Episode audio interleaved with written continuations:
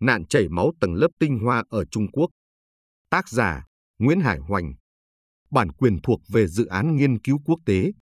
Tháng 6 năm 2010, Chính phủ Trung Quốc công bố đề cương quy hoạch phát triển nhân tài trung dài hạn từ năm 2010 đến năm 2020. Đề xuất mục tiêu đến năm 2020, Trung Quốc phải tiến vào hàng ngũ các cường quốc tài nguyên con người. Chữ Hán là nhân tài cường quốc, nhân tài ở đây là tài nguyên con người.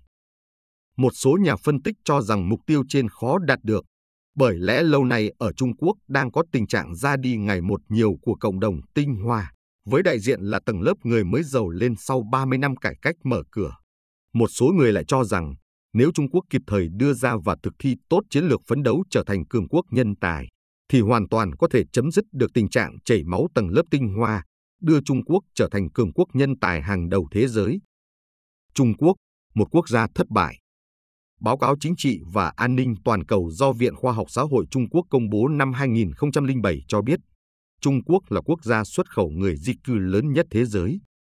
Tháng 6 năm 2010, Văn phòng Kiều vụ thuộc Hội đồng Nhà nước Trung Quốc tuyên bố, lượng kiều bào hải ngoại của nước này là trên 45 triệu người, lớn nhất thế giới về số lượng tuyệt đối. Hiện tượng dân Trung Quốc di cư ra nước ngoài bắt đầu xảy ra từ sau ngày thi hành chính sách cải cách mở cửa. Thập niên 1980 có phong trào xuất khẩu lao động rồi ở lại nước ngoài. Thập niên 1990 là du học rồi ở lại. Thập niên đầu thế kỷ 21 là sự ra đi của tầng lớp tinh hoa, mà mấy năm gần đây chủ yếu là những người mới giàu lên. Sách chiến tranh nhân tài, xuất bản năm 2009, cho rằng Trung Quốc tuyệt đối là quốc gia thất thoát nhân tài số lượng nhiều nhất, thiệt hại lớn nhất.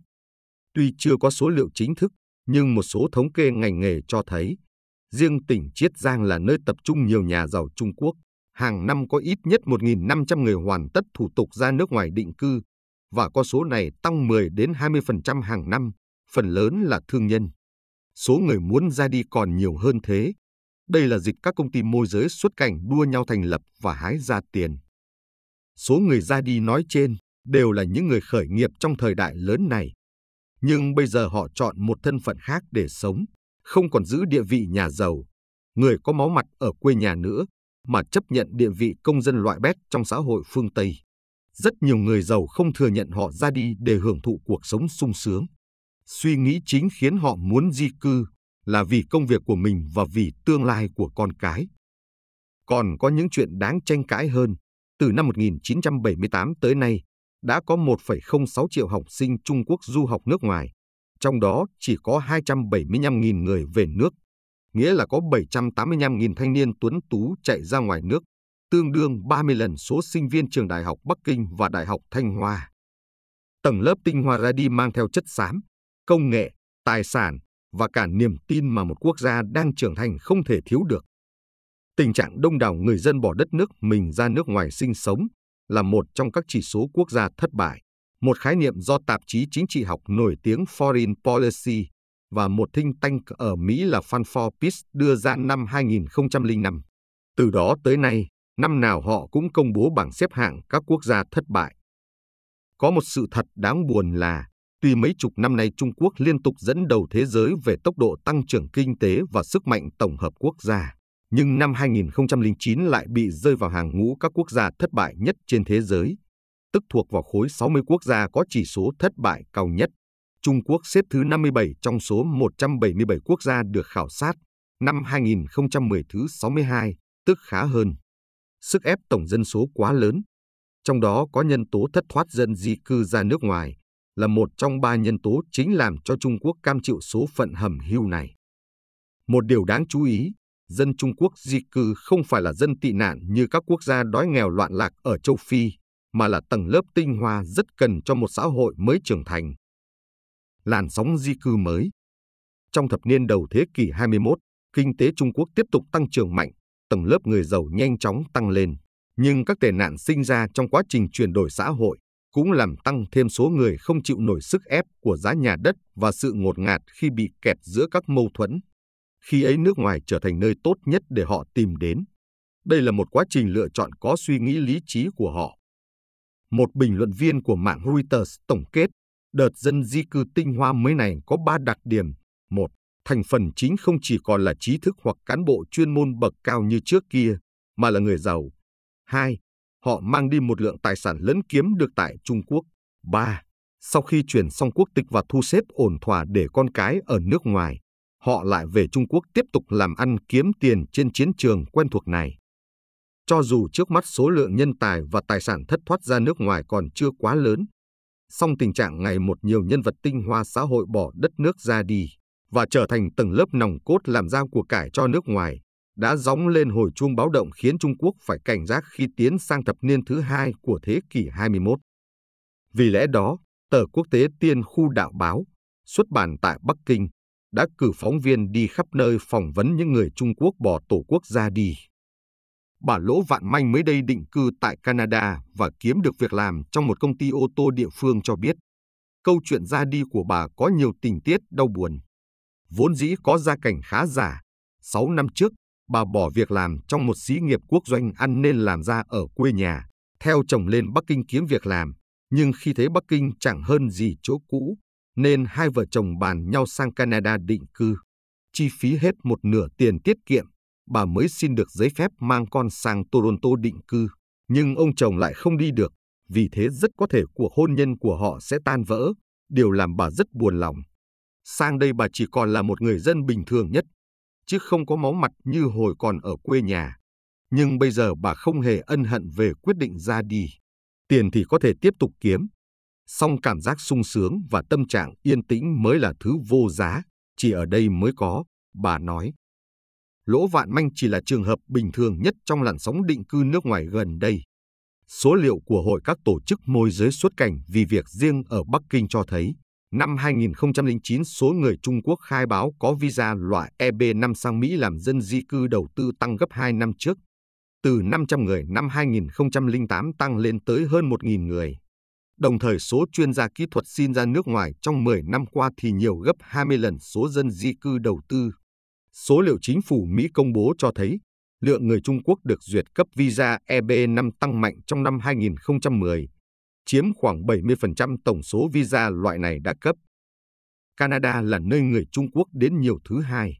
Cục xuất nhập cảnh Canada cho biết, năm 2009 có 2.055 người nhập cư vào Canada, trong đó 1.000 là người Trung Quốc, riêng số người Trung Quốc nhập cư tỉnh Quebec tăng 70%. Australia luôn có cơn sốt nhập cư. Số liệu của Cục Thống kê nước này cho biết, từ tháng 7 năm 2009 tới tháng 1 năm 2010, đã có 7.800 người Trung Quốc đại lục nhập cư Australia. Tỷ lệ người Trung Quốc đã vượt tỷ lệ người nhập cư truyền thống từ Anh và New Zealand và cả Ấn Độ.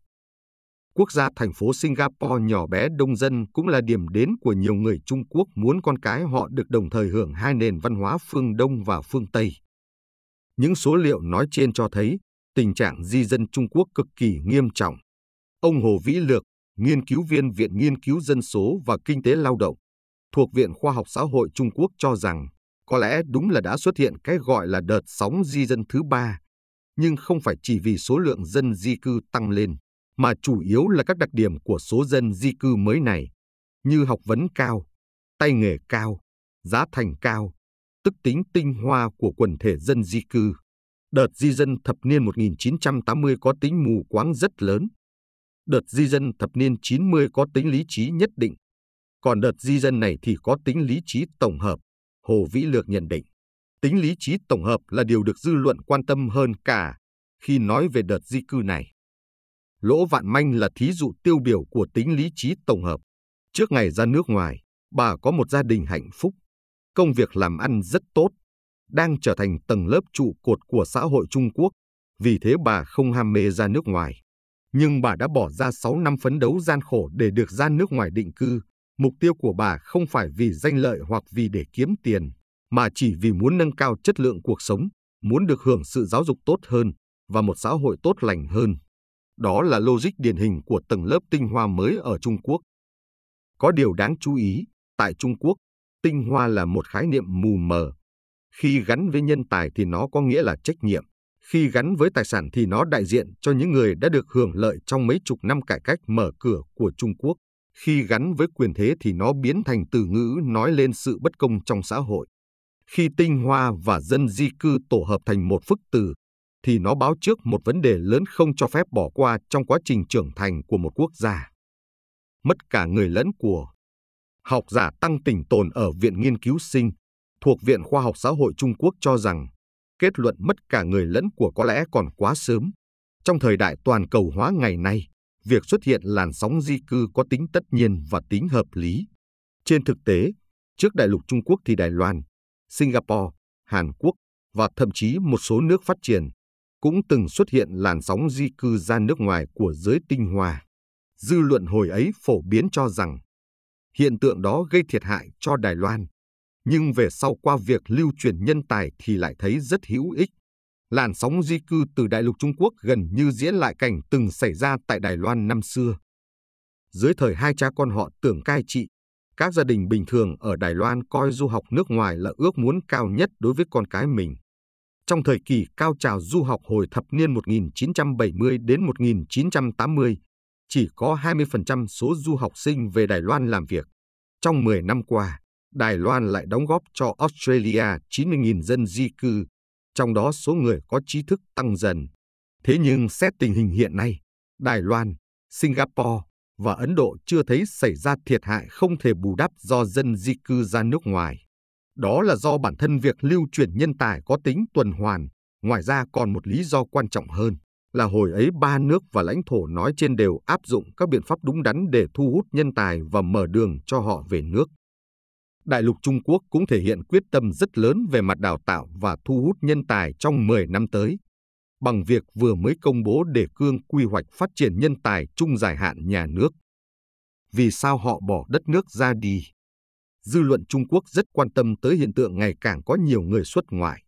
Sự nối nhau ra đi của các ngôi sao điện ảnh truyền hình truyền thông họ yêu quý đã gây xôn xao dư luận. Lý Liên Kiệt, Trần Khải Ca sang Mỹ, Trần Minh, Tường Đại Vi sang Canada. Việc cùng lợi nhập quốc tịch Singapore vào tháng 11 năm 2008 được dân mạng bàn tán sôi nổi nhất, có lẽ vì chị quá nổi tiếng trong giới điện ảnh và đồng thời còn là ủy viên chính hiệp toàn quốc. Lý Liên Kiệt chuyển sang Mỹ, Triệu Vi đã noi gương chị. Dân mạng Trung Quốc xôn xao bàn tán chuyện trên và không ít người chê trách các ngôi sao ấy không yêu nước. Có khá nhiều cách giải thích lý do xuất ngoại, tuy không phải ai cũng thật lòng nói ra. Dĩ nhiên người ra đi chỉ vì muốn tìm kiếm lợi ích cho bản thân và cho con cái, chủ yếu là muốn cải thiện chất lượng cuộc sống. Họ cho rằng phương Tây có đời sống yên bình, thanh thản, trật tự, ổn định hơn Trung Quốc. Các dịch vụ và phúc lợi công cộng hoàn hảo. Giáo dục ở phương Tây thích hợp hơn, khác hẳn nền giáo dục Trung Quốc trọng thi cử. Hành hạ lũ trẻ đến mức làm chúng sợ đi học. Còn có các lý do khác như giữ quốc tịch Trung Quốc thì đi đâu cũng phải xin visa, rất phiền phức mất thời giờ, trong khi nếu có quốc tịch Mỹ, Nhật, Singapore thì có thể đi trên 130 nước mà không cần xin visa, rất tiện cho những ngôi sao điện ảnh truyền hình luôn phải ra nước ngoài đóng phim hoặc hội họp. Cũng có người nói họ muốn sinh con thứ hai, thứ ba, nhưng ở Trung Quốc chỉ được sinh một con. Giới nhà giàu Trung Quốc xuất ngoại với những lý do có chút khác. Họ rất nhạy cảm với sự an toàn tài sản của mình. Tuy từ lâu Trung Quốc đã ban hành điều luật bảo đảm tài sản cá nhân, nhưng trên thực tế những người giàu đều chưa yên tâm. Tại Trung Quốc, các doanh nhân không thể yên tâm chỉ làm kinh doanh, mà phải bỏ nhiều công sức lo dàn xếp quan hệ với chính quyền. Các doanh nghiệp có quá nhiều mẹ chồng để mắt trông coi, quản lý họ. Nhất là các doanh nghiệp giàu có thì chẳng khác gì miếng thịt béo ai cũng muốn xà xẻo kiếm chút lợi ích. Làm kinh doanh ở Trung Quốc mệt lắm. Ông Chu Tân Lễ, chủ tịch công ty Hội Nguyên có lần bộc bạch trên đài truyền hình Trung ương. Ngô Giai Xuyên, 42 tuổi, nhà kinh doanh bất động sản có tài sản cỡ chục triệu nhân dân tệ thổ lộ. Tôi không có cảm giác an toàn khi kinh doanh ở Trung Quốc, luôn nơm nớp lo sợ chẳng biết một ngày nào đó sẽ có một ban ngành nào đấy lấy một lý do nào đó làm tan tành toàn bộ sự nghiệp tôi gây dựng được. Tôi làm nghề bất động sản, ai cũng nghĩ đây là một ngành mà chính quyền và doanh nghiệp xỏ chung một chiếc quần. Thực ra đâu phải thế. Mỗi lần bàn bạc với chính quyền một dự án nào, bao giờ tôi cũng bực tức đầy bụng, ông Ngô nói. Ông kể, cách đây vài năm, tôi làm một dự án ở huyện. Nhà xây xong chưa bán hết, vì quá thiếu tiền mặt, nên đành ký với cơ quan thuế huyện ấy một thỏa thuận dùng nhà nộp thuế. Về sau cơ quan ấy không báo chúng tôi biết mà tổ chức bán đấu giá, đem bán nhà chúng tôi xây cho cán bộ cơ quan họ với giá bằng nửa giá ấn định trong thỏa thuận. Nhà bán hết nhưng thuế thì chưa nộp, thế là chúng tôi nhận được thông báo trốn thuế. Rắc rối ấy kéo dài một năm rưỡi mới giải quyết xong, công ty tôi chịu thiệt hại rất lớn. Lẽ ra tôi có quyền kiện vụ này ra tòa, nhưng dân kiện quan thì giá thành rất cao. Tôi sao lo được tiền, đành chịu thua. Từ lần đó trở đi, tôi thực sự cảm thấy không còn chút cảm giác an toàn nào nữa. Có quá nhiều cơ quan nhà nước có thể hành doanh nghiệp. Khiếp nhất là khi cán bộ giải quyết sai một vụ việc nào đấy, thì họ thà dùng một cái sai khác để che giấu cái sai kia, và cũng chẳng nhận họ sai, chỉ doanh nghiệp là chịu thiệt. Nếu tôi đãi đằng họ không chu đáo, thì công ty lập tức gặp khó khăn. Mỗi ngày tôi làm việc 18 tiếng đồng hồ, phải dốc sức đối phó sự quấy nhiễu của các cơ quan giám quản, ngày nào cũng lu bù mời họ nhậu nhẹt, khiến tôi mệt muốn chết. Nghe bạn bè nói ra nước ngoài làm ăn thoải mái hơn nhiều, không cần quan hệ với chính quyền, thuế má cũng nhẹ, làm được hay không là do mình thôi. Môi trường như thế thật quá thu hút tôi. Rất nhiều doanh nhân bạn tôi đều muốn di cư. Tôi cho rằng nhà nước nên có chút cảm giác về nguy cơ này. Ngô Gia Xuyên kết thúc trả lời phỏng vấn. Sự chán ghét cơ chế giáo dục sơ cứng, thiếu tính nhân văn ở Trung Quốc là một nguyên nhân khác khiến người ta muốn di cư. Nhìn chung các nhà giàu Trung Quốc thường để con họ học xong cấp 3, rồi đưa cả gia đình ra nước ngoài để chúng học đại học. Họ cho rằng giáo dục cơ sở ở Trung Quốc rất có ích cho việc trau dồi kiến thức phổ thông. Nhưng giáo dục đại học thì chất lượng còn thấp, khâu thi cử gây nhiều phiền hà. Phần lớn các nhà giàu Trung Quốc mới đây di cư ra nước ngoài đều chia sẻ quan điểm nói trên của ông Ngô. Đúng là chính quyền chưa tạo môi trường kinh doanh thuận lợi cho các doanh nhân, khiến họ luôn có cảm giác không an toàn, lại thêm cơ chế giáo dục lạc hậu khiến họ lo lắng cho tương lai của con cái mình. Đây là hai lý do chính khiến nhiều doanh nhân mới giàu lên nảy sinh ý định ra nước ngoài.